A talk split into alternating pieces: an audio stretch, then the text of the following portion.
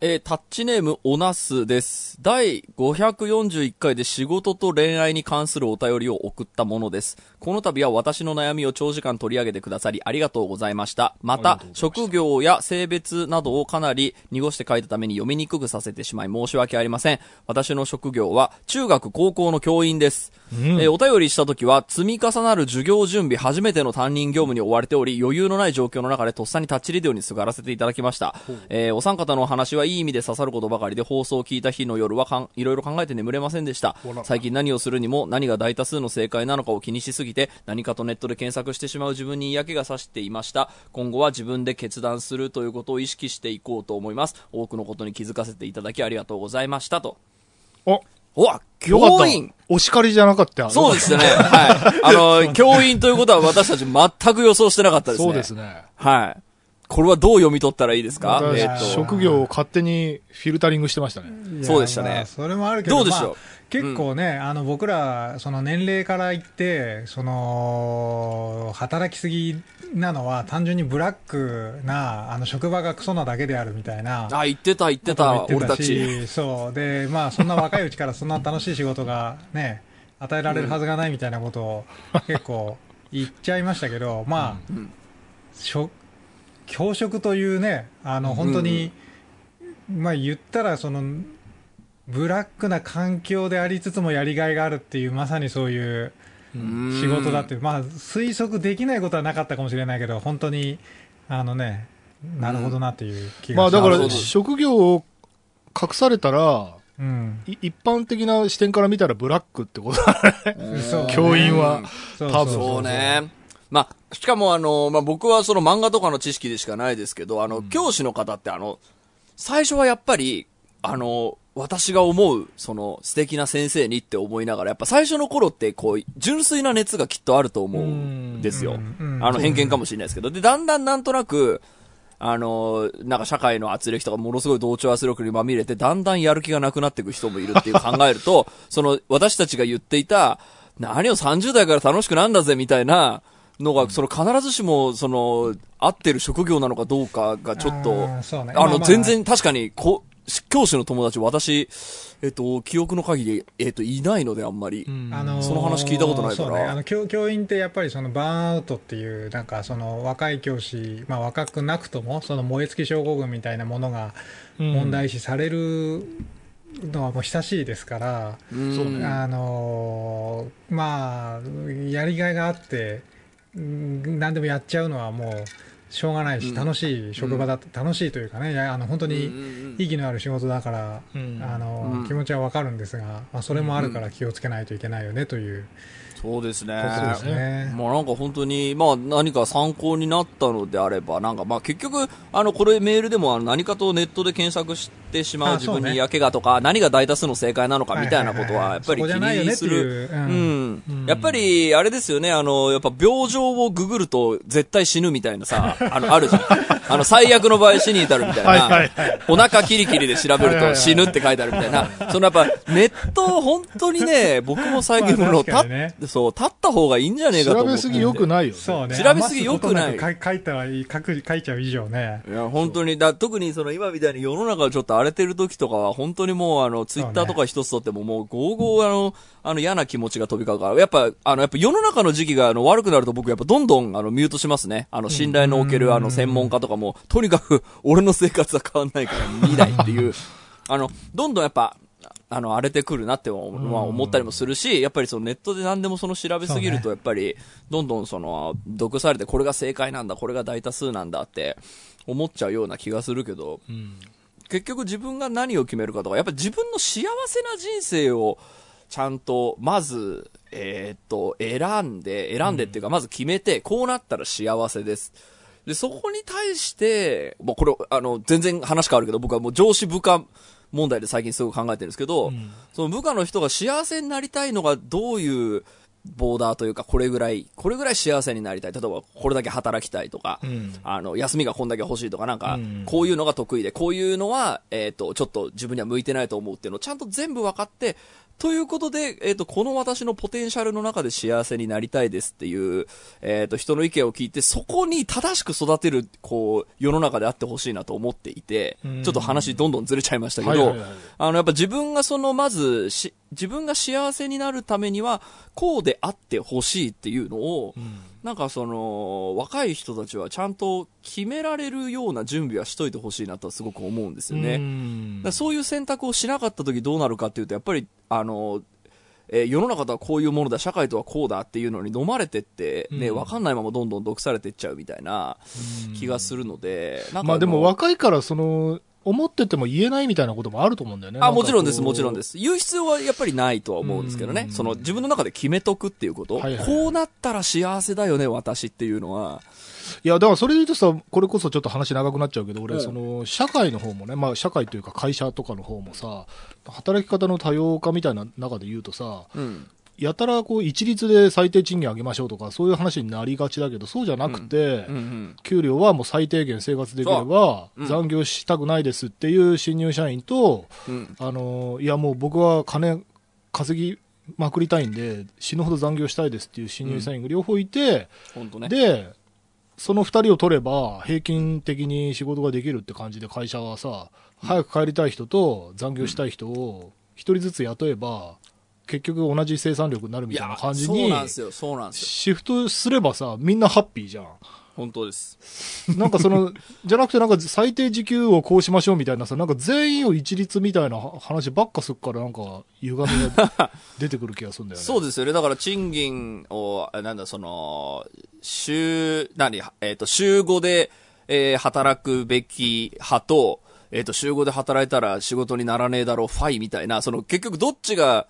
あの、正しいのか論争みたいなのってすごい不毛な気がしていて、そうだよ人それぞれで良くないってそうそう。そうそう。だからそれ人それぞれで、なんかいろんな、こう、アルゴリズムでね、うん。バランスよく取ればいいんじゃないかなって気がするやっぱあの、音音楽業界住んでると、まあこれ僕も田代さんも、まあ結果そうだったから生き残ってる可能性もあるにはあるのであれなんですけど、やっぱりこう、音楽業界の上の人たちって、俺たちは休みなんかいらねえよな、ガッハッハっていう人たちが、やはり、やはり私の目から見てる限り多くてブ、ラックな？それはいいんですよ。その人が、俺たち休みいられるのはガッハッハはいいんですけど、だからってその下の人にそれを強要していい理由にはなりません。ていうか、その人をうまく育てるのが業界なんじゃないんですかっていうのはすごく思ったりもしていて、そうねな本当にその人それぞれ、だから働きたい人がいたら働かせりゃいいんですよ。あのうん僕休みいりませんだったらそうそう。そう。ああ、じゃあ働きたまえ、じゃあ精神壊したら言ってね、あの変える、いや、働かせ方を変えるからっていう、なんかその社会の方がちゃんとその、受け入れ体制を作ってあげるようには、ちょっとじ、ほど遠いなっていうのを考えながら、まあそんなような、こう、大人になってもこうそういうことを考え続ける社会ではありますけど、ね本当にその今、あの、夢を叶えてね、その先生でやるぞって言ってる人はとても尊いと思うので。いや、立派だよ。心を壊さないように頑張って、心を壊しそうになったら、あの人を頼る、医者を、医者を頼る。まあ、とにかく、まあ、いろいろ荒波に揉まれながら自分の幸せって何っていうのをなんか考えながらそうだね。生きてってくれたらいいなとあと、思いますよ。教員、俺友達、あの、うん。いるんだけど、やっぱね、あの、最初はそうやって意気込んで、自分は大人だから子供たちの見本になるような大人になんなきゃみたいなのがあるかもしれないけど、やっぱり、ある程度経ってくると、うんその甘える対象に、その生徒たちも含まれるんだよね。その生徒たちにも甘えていいんだよっていうのがちょっと言っておきたい。ああ、なるほど、なるほど。先生えが、その、やっぱ人間的な、まあ、なんだろう、こう、面を生徒にも見して、その、だからた、よくあるパターンがさ、そのほら、クラスをまとめられるようなリーダーを掴んでおくみたいなね。ーうん。で、その先生が直接全員を仕切らなくても、その子たちが、先生が迷惑するからみんなやめろよみたいな感じで、収めてくれるみたいな、こうそのモチベーションを本人たちに持ってもらうみたいなやり方とかも多分あるから。まあ、うまい方法をね、見つけてほしいなと思います。はい、そう思います。ということで、メールありがとうございました。ありがとうござい今週も始めます。はい。田代智和と。田淵智也のタッチレディオ。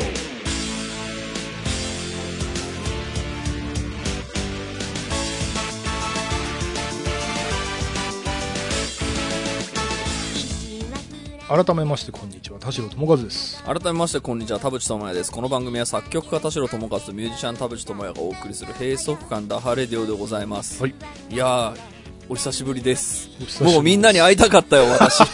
これいつぶりそんな久しぶりだっけ？いやいや、なんかね、もうやっぱ世の中が悲惨になってくると、頼む俺の話を聞いてくれみたいな、みんな話そうよ、みたいな、はい。マインドがすごいあってね、なんか、結局、俺去年のあのミイラになった時のことを少し思い出したんですけど、うん。あの世の中が混沌したとしても僕の生活自体は変わらないんですよ。はいだから別に、えーと全然俺世の中がそうなってもやることは変わんねえし、まあ、勉強しときゃあとはうまく生きるだけだなって思いながら生きてるんですけど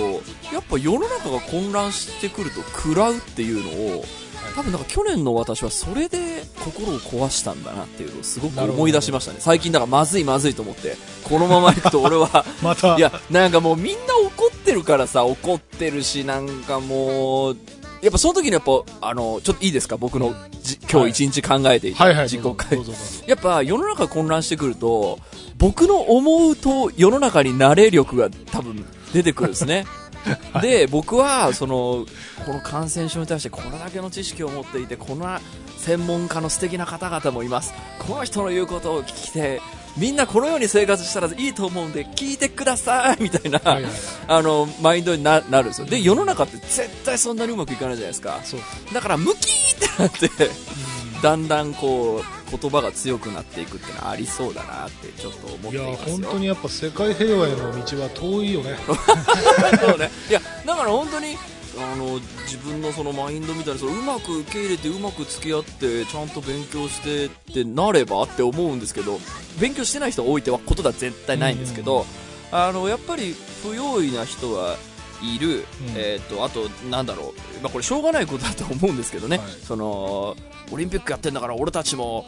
どんどん遊んでいこうみたいな人たちもこれもまあ、あの、わかるとはちょっと言いず言い難いですけど、あのあいつらだけずるいみたいなのそうね。いや、あるだから、まあ、あると思いまおす。互いっていうか、はまあ、のいろんな人たちによってあると思うよ、そう区別っていうか、差別された側は特に、そうね。まあ、認めるつもりはないですけど、すごく気持ちはわかります。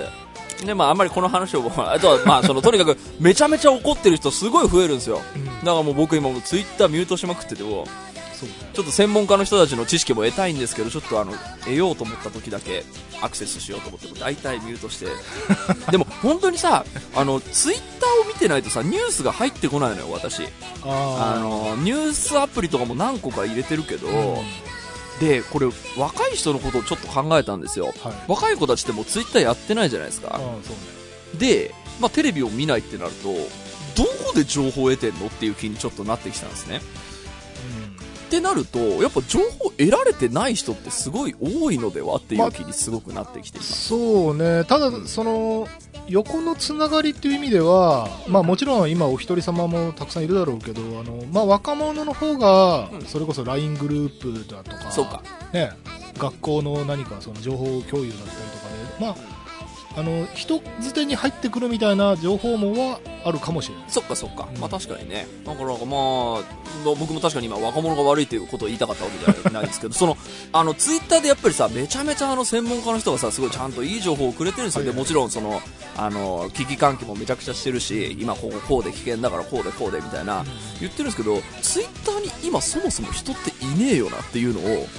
ちょっと思ったりもして、結局、それに反論するおじさんしかいないみたいな。で、僕もだから、ツイッターをやめてない理由って、情報収集ツールとしてこれ以上のものがないからっていうのが正直あるんですよ。まあもちろんそのニュースアプリとかとか普通にニュースも見るし、あれなんだけど、その SNS 界においてはう、ん正直ツイッター以上のその情報収集ツール、今んところやっぱないんですよね。うんで僕10年前と全く同じ感想で10年前も多分これ以上手軽なツール出てこねえだろうなって思ってはい。た記憶があるんですけど、うん。今のところやっぱり僕もツイッターやめられないのはそこ理由あんなと思って。なるほね。どうですか？お二人って。でも俺はねツイッター何回か前に話した目閉じれる力みたいな話のちょっと延長線というか、そのツイッターで見かけたキーワードだったりニュースサイトとか見見出しとかを別途ググったりするあはいはいはいはい。でそのツイッターの中だけで完結しようとするとまたそれにコメントなんかほらクソリプじゃないけどなんかこうリプでいいねとかリツイートが何万とか言ってるとなんかその意見が強いみたいにこうちょっと錯覚するようなところも多分あるから。そうね。そのニュースソース一次ソースちゃんと自分の目で読んで自分がどう感じるかみまでを多分ワンセットにしないと SNS 上だけだとなんかこうリツイートが多いやつがすごいはいはい。メジャーな意見だみたいに錯覚しがしちますね。だからでしかもそのツイッター全体のユーザー数から考えた時にさ5万リツイートとか、まあ、5万いいねとかすごい数だけど5万でしょ？っていうふうにちょっと冷静な自分もなきゃいけないと思うんだよ。ツイッター全体のユーザー数がちょっといくら何人か分からない。けど、まあ、何百万人か言うわけでしょ？多分。何百万人のうちの5万人しかいいねしてないよっていう視点も多分ないと思う。そうね。危ない、あのー、なんだっけ、この間フジロックでやっててさ、うん。あの、YouTube で、あの、中継してたからもうめちゃめちゃ見ちゃったんだけど、うん。あの、やっぱり人気アーティストが出るともうすぐトレンドに入るのね。はいはい。ツイッターの。うん。で、えっ、と、うわ、トレンドだみたいな、俺たちの力が、みたいな感じで、うん。よくトレンドで盛り上がってる人たちよく見るんですけど、まあ、僕全然いいと思うんですけど、あの、あれが別に世の中的に、その大多数になったことって、あんまなくねってすごく思っていて、さっき田代さんが言った、結局5万でしょっていう、はい。その、それなのに対してつあのトレンドに入ったっていう、いや、全然喜んでるのは全然いいなと思うんですけど、やっぱフジロックの時も入りまくってるトレンドに、まあそうだよね。アーティストがね。うん。で、やっぱり音楽ユーザーはやっぱ多いんですよ。うん。あの、音楽アーティストたちがやっぱ発信してくるのがツイッターがほぼ、おほぼなので、まあ、ツイッターアカウントがないっていうバンドそほぼいないと思うので、やっぱり音楽ユーザーはやっぱいてくれるんですけど、うん。音楽ユーザーじゃない人ってあとはやっぱニュースに興味ない人とかって、確かにもう今だってツイッターで殺伐としてるしさなんだろう俺たちはもうなんだツイッターやんなくていいよなっていう世代とか、まあ、もちもちろんあのおじさんたちの層にもいると思いますけど、なんかその中でなんかすごく大事な情報が発信されている感じですごくもどかしいなって思っています。そうね。でもだからそのツイッター離れの一因としてその、うん若者にさっき俺もちょっと自分でちらっと言って自分でも思ったんだけど若者は多分リアルな横のつながりがいるからその例えば話題なじゃあ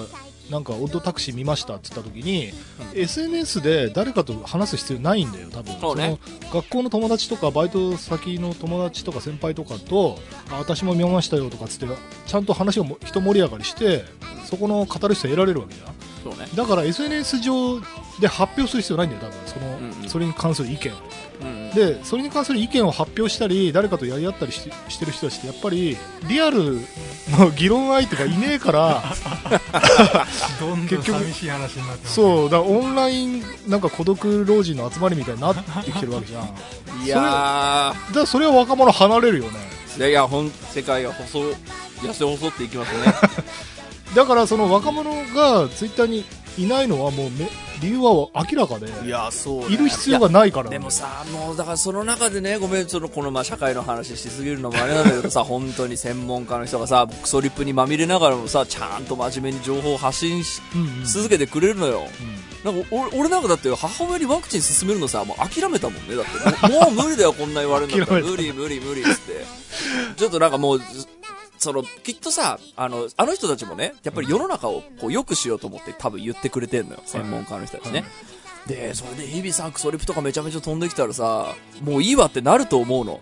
なのにまだ1年半ぐらい経ってよ。まだずっとさ、こうでこうでって説明してくれるのって、めちゃ貴重と思って。でもさあれもしかしたらさこれちょっと別別案なんだけど、うん。そのすごい専門家のね言ってる意見がうん正論で広まってほしいとした場合に、うんうん。やり方が間違ってるって可能性あるよね。いや、そうなんですこれさちゃんとさプロモーションのプロみたいなコンサルみたいなの入って。主張を広める一番いい方法っていうのを実行したら成功するんじゃない、いや、だからさっき田代さんが言った、結局5万リツイートでしょっていうのがまさに僕そうだと思っていて、うん限界があるんですよ。うんだから、だそう、落合陽一とかがテレビに出るのも多分その理由だと思うんですけど、はいはいはだからそのいろんなところに顔を出しとこうぜっていう、あの、ことなんだろうなとは思っていて、やっぱその時に、じゃあツイッターでバズったら次はどこって言ったら、やっぱりテレビなんですよね。あそうなんですよ。だからそれ以外の媒体がまだ出てないような記憶がするんですけど、デラさんどうでしょう？ごめんなさい、これオープニングトーク。あ そうかこれまだオープニングだった、ねずっとオープニングですね。えっとあのさっき田代さんが言ってるその5万リツイートとか数字によってこの意見はそれなりに影響力というかあの重要なこと言ってるのかどうかみたいなものに対しては僕最近あのウェブブラウザにえーっとその数字を消す拡張を入れました。へえうん。そんな拡張あるんだ。そう穏やかツイッターだったっけな。なんかその えー、すげえ。あのいいね数とリツイート数だけが消えるっていう。うーん。すげえ。いいな。そうすると全部の意見がフラットになるので。うわえ超ああるんだねそんなの。そうそうやっぱりえーそれは精神演数字も必要だしあのざーっと見てるときに数字情報って、あのもはやノイズというか変に情報量を増やすだけでもう文字だけでいいわけだからっていう、あその意見がどれぐらいこう世の中に広まってあ本当にまさに所詮5万のやつをいちいち5万あるんだこの意見っていうのをもうそぎ落とすために、えー拡張機能を入れましたっていう。の となるほど。それそれですらそそれをしながらもいやそもそもちょっと見過ぎだなと思ってもう何度目になるか分かりませんけど、ツイッターをもうあのブラウザからアクセスできないよう ドメインドメインごともうあの拒否れるぐらいの大事だよ拡張も入れました。もういやなんかないのかなツイッターに勝るそういうさでそれで勝るってういう話で言うとこれやっぱ世代で、あのー例えばあの、まあ、ミクシー見てた人,、うん。人たちはやっぱミクシーの後もう、あのー離れるかツイッターだったんですよね。はいはいはい。そうね。多分僕らのそのツイッターの下の人たちは年代年代的にね。そう。上からいくとミクシーがあって SNS ってものがこうなんだって言ってでそのままなんか楽しくてツイッターまで居残っちゃった人たちが我々だとしたら、うんうん。その下はツイッターが初めての体験ででさらにその下は別のものが初めての体験なわけじゃん。はいはい。だから下から上に来ることはまずないですよね年齢的に要は誰かが今からツミクシーにはまる人はそんなにいいないので。っていうともうツイッターにいる人たちはツイッターとともに置いていくしかない。なるほどね。ええ。降りてる。もうだんだんこうそれはある程度の世代のみのあの、ツールになっていくとは思うんですよね。はいはいはい。なるほどね。えちょっとこの SNS の話ちょこっともうこれ本編でもあもね。話してもいいですか、はいちょっと今週も30分間あなたの閉塞感をダハタッチ。暴れなくちゃね田代友和とさっきデラさんが言ったのがなるほどと思って俺はこのままツイッターと一緒に朽ちていけばいいのかっていう のを思ったんですけど例えばその SNS って僕はやっぱりその音楽発信ツール宣伝ツールとしての側面があるよねっていうので、これもブログとかじゃなくてこっちで勝っていくし人こっち仕掛けた方がいいんじゃねえのっていうのが多分10年前15年前ぐらいにあったような気がするんですけど、えー、とそれがまあ10年ぐらい経って今今だこんな感じですっていう時にじゃあ若者って何使ってんのってなると YouTube だ Instagram だ TikTok だっていうまあ、うんうん。まあ、この辺は多分あの、はいはい、そうですね。ななんとなくみんな思いつくところなんですけど、うん。でも、まあ、YouTube はさておき、インスタグラムと TikTok で情報得られなくねっていうのは僕はだちょっと。それがさ、それがさ、うん。だから、あの、ツイッターってやっぱ活字じゃない、メインは。はいはいはで、インスタはまあ、静止画で、で、もうだいぶこう色合いはあ色合いっていうかそのできること増えてるからあれだけど、うん TikTok はさ短いあの動画みたいな話じゃないですかい。うんうんだけどなんかもうざーっと見てる。そのもうあのどんどん切りパカパカ切り替わっていくものを見てるっていう意味じゃまあ全部一緒じゃない？うんうん。ずっとスあのスワイプしながらもう新しいの来たらどんどん次次から次へと見ていけるっていう体験としては全部一緒で単純に活字か静止画か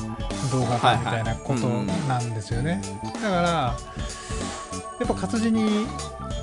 あのが一番情報効率がいいと思ってる人たちはツイッターにいるだろうし、そうな。でもなんなんでもいいんですよね。この間そのちょっと TikTok でえっ、と筒井康隆の小説がバズってああ、はい、見ました見ました。ですげえ売れたみたいなやつがあるんですけど、なんかそれとかもまあ言ったら別に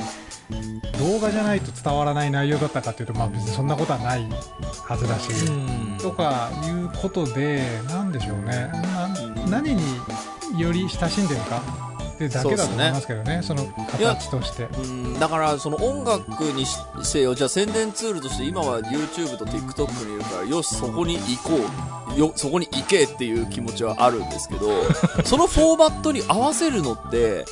えっ、と、結構学習が必要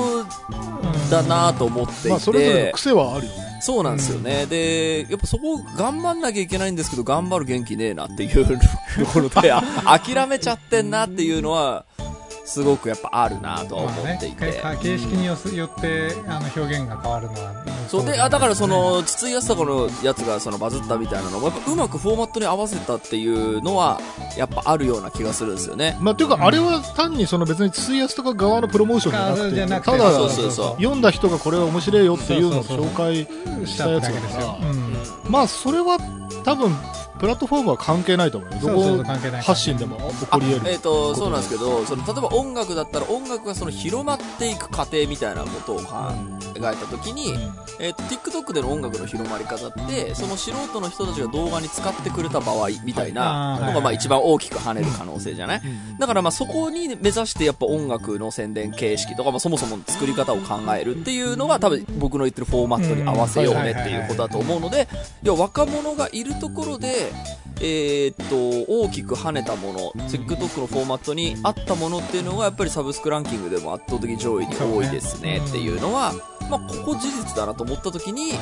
その、まあ、もちろん Twitter だけやってりゃいいってわけじゃないなとも思うし、これじゃあ YouTube と TikTok に合わせていくのってこれ何から始めりゃいいんだろうっつって 疲れたなっつってやめる人たちは多いないや、でもね、ここれも、可能性の一つとしてね、ちょっとこれもブレインストーミングと思ってほしいんだけど、うんうん。あのーその相関関係と因果関係が必ずしもイコールじゃない可能性もあるんじゃないかなとその TikTok やったから流行ったんじゃなくて、流行ってるものは TikTok に現れるっていうだけの現象も、まあねあるんじゃない？かもしれない。そうね確かに。なんかそのみんな TikTok ややってるものは売れてるから TikTok やろうぜっていうのはそれ間違えてる可能性ない。あもうそれはもちろん。流行ってるから TikTok にいるっていうことそうなんかねだ。そそれで思い出したのはなんかあの花束みたいな恋をしたが、うんあの若い人たちに見られてるっていう話に合わせて出てきたなんかあ麦君と絹ちゃんの真似をするみたいなのが TikTok で流行りましたみたいな流行ってますみたいなのでそれは完全に確かにそのそれを見て映画見に行くことはなるわけはないので、うん現れるってことは確かにありそうですよね。うん。そうだよね。だってそれ流行ってるから当然そのリスナーも多くて TikTok ユーザーが好きだから単に使っちゃってるだけとかっていう。うんうん。口コミの出口ですよね、あれは。そうそうそう。私ちょっと話戻しますけど、そのつ TikTok でニュースを見るってことってほぼ難しくないですか？TikTok でニュースの見るのは難しい難しいですよね。いや、どうなんだ、やってんじゃないでも、だって。いや,、まあ、やってるとは思いますけど TikTok ってやっぱり AI 機能であなたにおすすめのみたいなので選ばれていくので、まあ、もちろんそのニュース記事をよく見ている人はその TikTok にニュースの記事が多分いっぱい入ってくるんだと思うんですけど、うーんと、やっぱあれって僕も定期的に1ヶ月に1回ぐらい見ますけど、やっぱあの、笑えるあれ見たいみたいな気持ちで、まあそう多分あの見に行ってるところがあって、僕の中のその TikTok でそういうツールなんですよね。で、もちろんその人がめっちゃいるってのはわかるし、ここで何か情報発信した方がいいんですけど、その、まあさっき言ったその、このフォーマットでの機能のさせ方ってどういやでもでもねなんかねその TikTok でバズる人たちがいるのはもちろん分かってるんだけどそれになろうとするとかじゃなくて TikTok にまあいればいつか見つかるかもしれないっていうような場所まあそうだね。あそうだだと思うんだよと思います。私も同意見です。でその田淵君がさっき言ったニュースに関しては、うん。俺さっきも言ったようにその若者は横のつながりがあるから、うんうん学校やバイト先やなんなら家族とか家族と同居してればさ親からの情報とかも入ってくるわけね、うんうん親が会社で聞いてきた話とかが食卓に上がってきたりするんだよね。でその田淵君が言ってるなんか自分がニュースに触れる機会みたいな話って若者は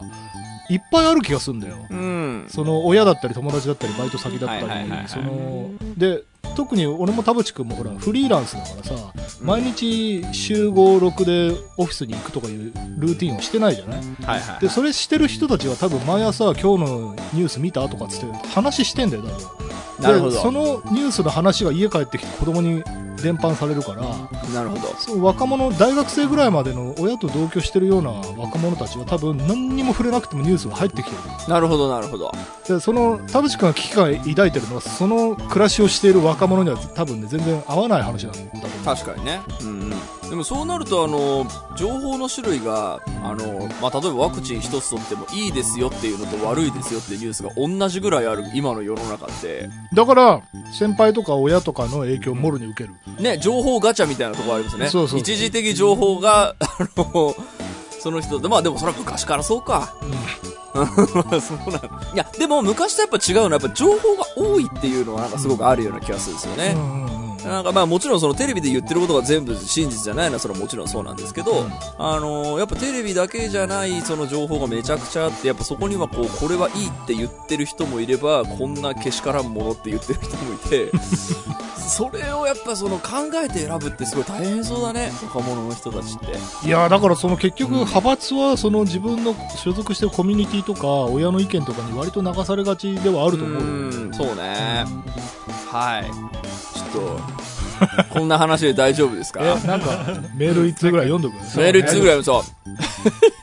ラジオネーム、大仏です。田淵さん、田代さん、寺さん、こんばんは。こんばんはこんばんは。名古屋市長が金メダルを無断で噛んだというニュースについてなのですが、私はなんでそんなことをするの？脳内が怒りの感情に支配されていたのですが、私の父はそんな問題になることか？トヨタが抗議している意味がわからない。個人と個人の問題で外野がどうのこうの言う問題ではない。選手に謝罪コメントを出しているなら、市長の謝罪コメントでなぜ終わらない？次の選挙はいつ？そこで審判を下そうと言っていて、その通りである部分もあるんですが、父の意見に引いてしまいました。冷静だなある種のジェネレーションギャップなのでしょうか皆さんは今回の金メダルを噛んだ件についてどのような意見をお持ちでしょうかごめんなさい、ちょっと社会的なやつを選んじゃったね。あの、物騒な、あの、リア、あの、話にしないでいいですよ。いやこれね実はねあのーその直後にあのー LINE スタンプクリエイターの吉永さんがねはい。ツイートしてたんですよで俺それちょっとねこれちょっと後で調べてあのリンク貼ってもらいますけど。なんでそんなことが起きたかってメメカニズムのそのまあ心理的な部分で言えばまあやっぱ受け狙いというか受け狙い。それがね世の中の温度感とずれてたっていうことなんだけどその偉かったり結構お年年齢が上の人だったりとかして誰もダメ出しができなくなっていく。これ話したじゃん何回か前ねあのその友達がいないあの偉い人はやべえって話したじゃん。本当にそう。それで多分学生時代とかにそれで受けを取ったそれが ただそのまま大人になっちゃってるだけなんじゃねえかみたいな。ねで心理的にはね俺ね理解できなくはない。いやできなくはない許せないことだとけど明日は我が身というか、やっちゃうよね。その普通に権力持って大人になっちゃったらさ、やっぱ誰も突っ込んでくんないんだよ。そうそうそうであとねノリが若いままっていうのも自分が40代とかになって本当に身に染みて思うんだけどはい。はい体が年取ってるだけで精神年齢が上がってないっていうことに気づくんだよね。これ、俺よりも上の人たちもみんな言ってるけど、うん。体だけが年取ってて心は若いままなんだよっつって、うん。そのギャップに戸惑うみたいな話60代の人とかしてて本当にそう。それが発露しちゃっただけって感じがあの、だからセクハラ発言もさ、まあ、失言全般そうだけどさ、うんやっぱ、言う瞬間って無意識じゃん。無意識だし多分それこそそれで受けてた若い時のそうそうそうそうと同じみたいなうん。勢いだと思うんだよね、いや、そうなんですよ。でもうなんとかくんエッチみたいな時代からアップデートしてないだけっていういやー、そうなんです。いや、だから全然明日は我が身だなと思って。いや、僕はその、最初ニュースの記事見た時に、またまたと思って、またまたと思いながら見たから余計に衝撃がでかかったんですけど、本当にこんなことあるんだと思ったんですけど、ねやっぱ冷静に考えてみると、あの、まさにその吉永さんが、あの、ブログでおっしゃっていたのは、僕もすごく、同意見というか気は引き締めていこうっていうのは、ね。すごく思いましたけど、いや、人間誰しもああなる可能性はあるねっていうのは、あの、すごく思っているし、あの、僕は、あの、このことに関しては、この人すごい怒ってるじゃないですか。あの、やっぱ怒らない力って僕すごく人生で大事だと思っているので、えっ、と、やっちゃいけないことを、はい、わかりました。確かにこれはやっちゃいけないことだな。で、自分で飲み込んで終わりっていうことだったり、あとそれをやっぱりこう、うーん、やっぱりイライラのエンタメ化ってことだと思うんですけど、うーん、なんか、それこそ自分の身に降りかかったこととはまたちょっと違うから、やっぱその、例えば選手の、噛まれた選手のことをすごくき心配して、えっ、と、すごくかわいそうだなって、その事実に対して、一つ感想を言うで終わり、みたいなのでも、なんだろう、そのみんながみんな怒らなくても、あの、怒ってる人はやっぱりいるから、それこそ、あの、トヨタの人だったり、その、いるだろうし、多分選手も悲しい思いした人ももしかしたら、あの、ちょっとこれは僕、選手のインタビュー読んでないんでわかんないですけど、あの、なんかあるかもしれないから、まあ、当事者が、えっと、まずしっかり怒るべき、当事者がしっかり、えっと、この場を正すべきっていうのは、えっと、僕事実だと思うので、お父さんが言ってることも、まあ、そんなに僕、あの、その主張も僕あっていいなとは思いました、この人の。えっ、と、メールを読んで。僕はだからそこに対して怒って切れ散らかしてる方が、あの、やっぱり、ツイッターとかで見てると嫌な気持ちになるので。これまあ政治家だからもうそもそも溜まってたヘイトがこのきっかけ一つで噴出するっていう、そうなんですよ。それもあると思うんだけど、まあ、あとね、やっぱりこの方、余罪があったっつって、そのなんか未成年の、ね、声優、女性声優のを抱きしめてたとか、なんか後からいろいろ出てきちゃってて、うんもうそういう人なんだみたいな。とこ そうね、だからあの、あのエリアに住んでる人は、いやいや、こんなの、ね、よくあった話ですわって言ってた。だから結局、その話元に戻ると、うん。注意する人がいないってことなんだよ。そのそうね。ご家族なり親友なり誰かわかんないけど、お前それ間違ってるぞって誰も言ってくれないから、うん。その未成年の女性の子を抱きしめたから何年も経ってまたこれが起きてるわけでしょだからやっぱりね友達のいない偉い人はダメなんだよ。でも、本当にさ、その前のなんだっけ、その過去に言っあのやってた、その芸事だったり、インタビューで言ってたことが結局尻尾つかまれて、いつでも炎上します時代みたいに入っているじゃないですか。燃やそうと思ったらいくらでも燃やせますせっていう時代にはなっうんたなとは思うので、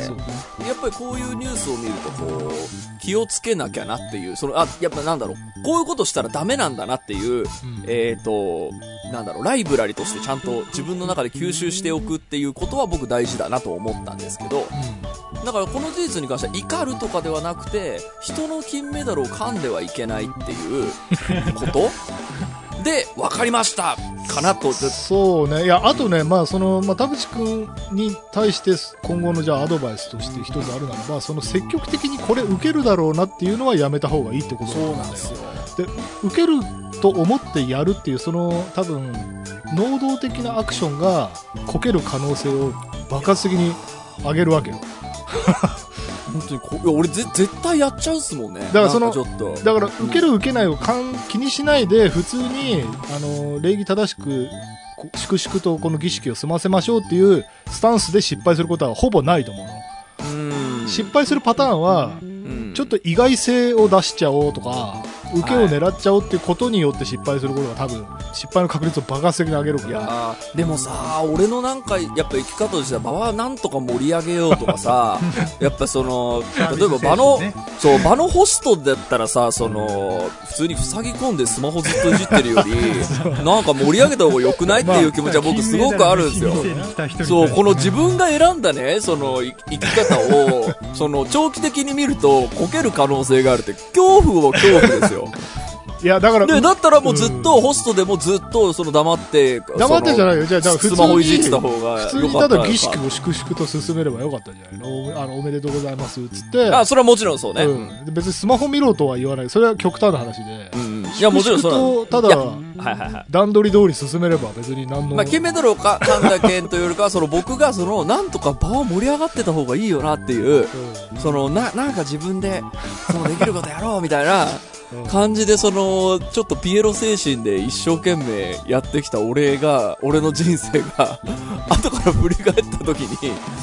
その僕は余計な不用意のことをめちゃめちゃ言ってたせいで炎上確率ってずっと上がり続けてますっていうのは、これ結構可能性としてはあるなと僕自分でも思っているのいで、やそうだよだってうんそうだよだってその金メダル噛んでだから音楽で言えばもう例えばそのなんかこれ YOSHIKI さんからもらったドラムスティックなんですよって言った時にそれをさ田淵君受け狙いで噛んじゃったみたいな感じなわけじゃん。でもその人ショックだし、ん。あのいや YOSHIKI さんにも失礼だとかってなるわけじゃん。おっしゃる通りです。そうなるっていうことを予見もせずに俺今ドラムスティック噛んだら受けるよなってその なんていうのかなあの身の程知らずというかいや、おいや、僕もだからなるべくそういうのをこう、客観的に考えてこれからも生きていこうと思います。だからその面において、だから受け狙いとか、うんえっ、と、場を盛り上げようとする、えーっと、気持ちを生きてる僕としては、このニュースを見て、やはり勉強だと思って、これをしたらダメっていうのを、ちゃんと肝に銘じようっていうのは、はい。えーでも明日は我が身感ない？田代さん全然心配じゃない？いやーだからやっぱ受け狙いの積極的なアクションは起こさない方がいいっていうのがまあ学びだよね。田代さんそれできる？絶対。い。や、だからね、いやいや、例えばじゃあなんか、例えば差し入れをすることがあるとするじゃない？で、そういう時に、まあ、普通に無難な、有名なお菓子とか話題のお菓子とかを持っていけば、セーフなわけじゃない？で、そこで、なんか知んないけど、これ持ってったらウケるかなみたいな感じで、なんか、激辛納豆せんべいみたいなのを持っていくみたいな、はい。そういうことをすると外しがちってことなわけ。よああ、なるほどね。なんかそれ受け狙いって俺ラインがあると思ってて受けるってそのいい意味での受けるはああこれ今話題のやつだそうね。あのマリトッツォ食べたことないんですみたいなのがいい受けはい狙いじゃん、はい。でそのそうじゃなくてこれ持ってったら笑ってくれるかなとか俺の株上がるかなみたいな横島な気持ちによる行動は多分失敗するんだよはい。おっしゃる通りです。肝、肝を銘じます。だからそのいやいや僕も横その島さがなければ多分そんなに失敗することいや、ないと思う。僕もだから、そのビビリだし気をつけるとは思うけど、その、やっぱ、あの、ほら、僕の元々の性質のさ、脳髄直結でたまに物言うっていうさ、タッチリードで後でカットするみたいなのでさ、はいえっ、と、それが現実世界ではやっぱ起こりうるんですよ。で、私も言った後に、うわ、あれめちゃめちゃセクハラ発言じゃないっつって、あの、3日後とかに謝ったりするみたいなことなるほどなるほどがあるんですよ。怖いですよね、そう考えると。そう。気をつけたいと思います。はい、ありがとうございました。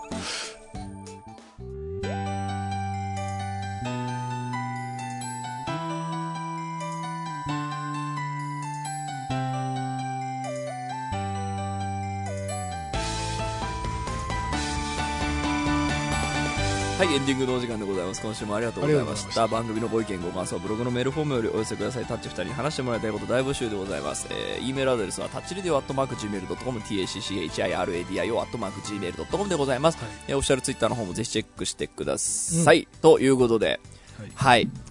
序盤のちょっと、こう、重重たい話。いや、でももう久々に会うともう話したくなっちゃってさ、みんなにさ、それはわかる俺も俺のわかる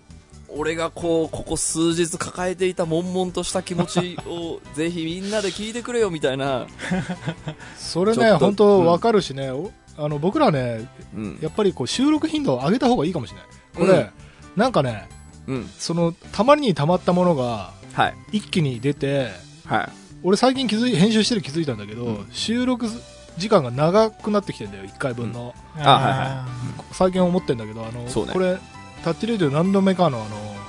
手こ入れが必要じゃないあ、そうね。確かに30分で終わらせて一時期言ってたね。そう離れてしまう。今週も去っていくファン30分って言ってんのにもう全然最近30分じゃないからそうね。去っていくファンのことを、えっと、全く目に見えない人たちが去っていく可能性ありますね。これはそう。確かに今週も長いなっつって後回しにしようっつって。長尺化がまた始まってるからこれあのだからこれ